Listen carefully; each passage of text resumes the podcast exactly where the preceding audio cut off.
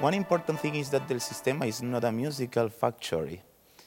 Uh, it's something more, uh, it's something deep, it's something about society, it's about community, it's about how to help to address the life of our children in the best way. When you play in an orchestra, something happens, especially when you are a, a, a, a kid, uh, you know, at seven years, eight years old, that you don't understand anything.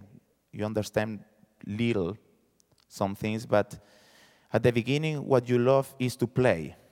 The word play is something great because it was like a game for us to play in an orchestra.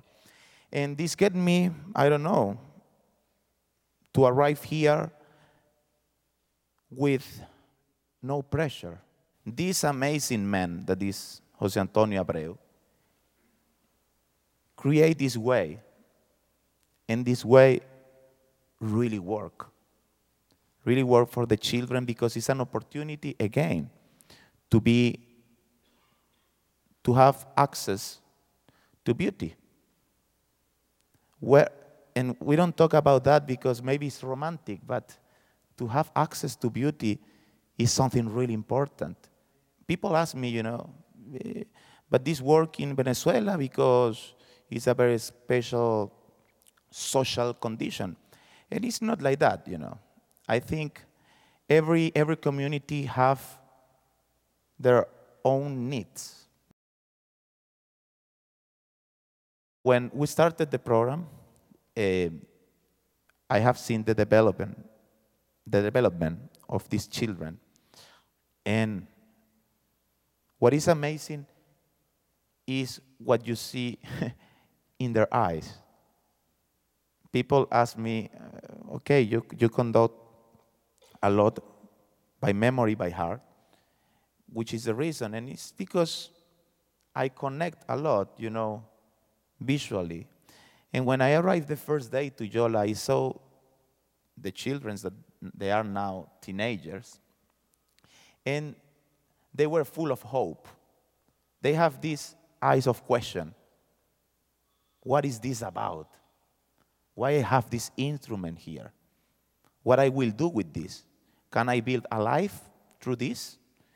Can this give me something important for my future?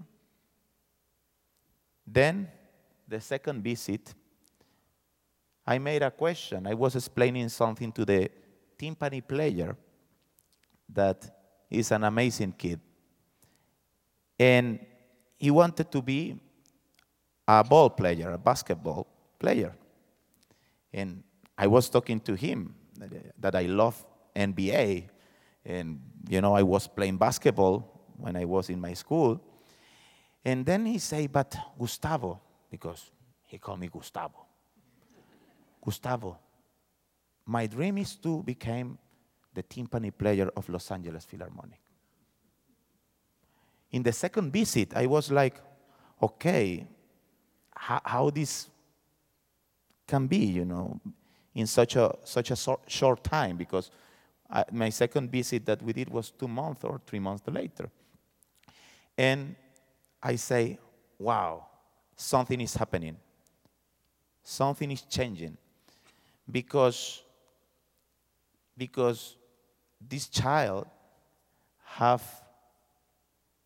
have a vision about his life when we get to, to, to see these eyes, you know, the, the, the feeling of how their life changed and how they play and how they believe, because also what we miss is what to believe, you know, to create a better future. Can you imagine if for uh, uh, an adult it's difficult, for a child is is not a question, but at the same time is a question, especially when you don't have access to too many things. And so this is the thing in Yola. So it's so deep. It's more about the music. It's about their own communities and how the community feel proud of them.